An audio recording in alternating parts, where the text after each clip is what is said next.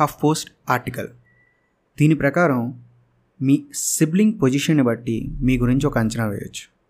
Suppose ఒక older sibling ఒక middle sibling ఒక యంగర్ సిబ్లింగ్ ఉన్నారనుకుందాం.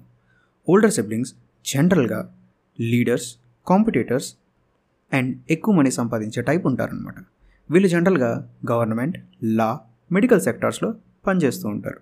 అండ్ మీకు విషయం తెలుసా? Fifty percent of Nobel prize winners elder siblings అనంట middle సిబ్లింగ్స్కి వచ్చేసరికి వీళ్ళు నెగోషియబుల్ రెబల్స్ లెవెల్ హెడెడ్గా ఉంటారు. టు బి ఫ్రాంక్ కొంచెం డేరింగ్ ఎక్కువ.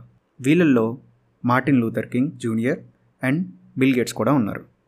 ఇంకా యంగెస్ట్ సిబ్లింగ్కి వస్తే వీళ్ళు చార్మింగ్ క్రియేటివ్ ఫన్ అండ్ వీళ్ళతో చాలా జాగ్రత్తగా ఉండండి. ఎందుకంటే వీళ్ళు మ్యానిపులేటివ్ కూడా.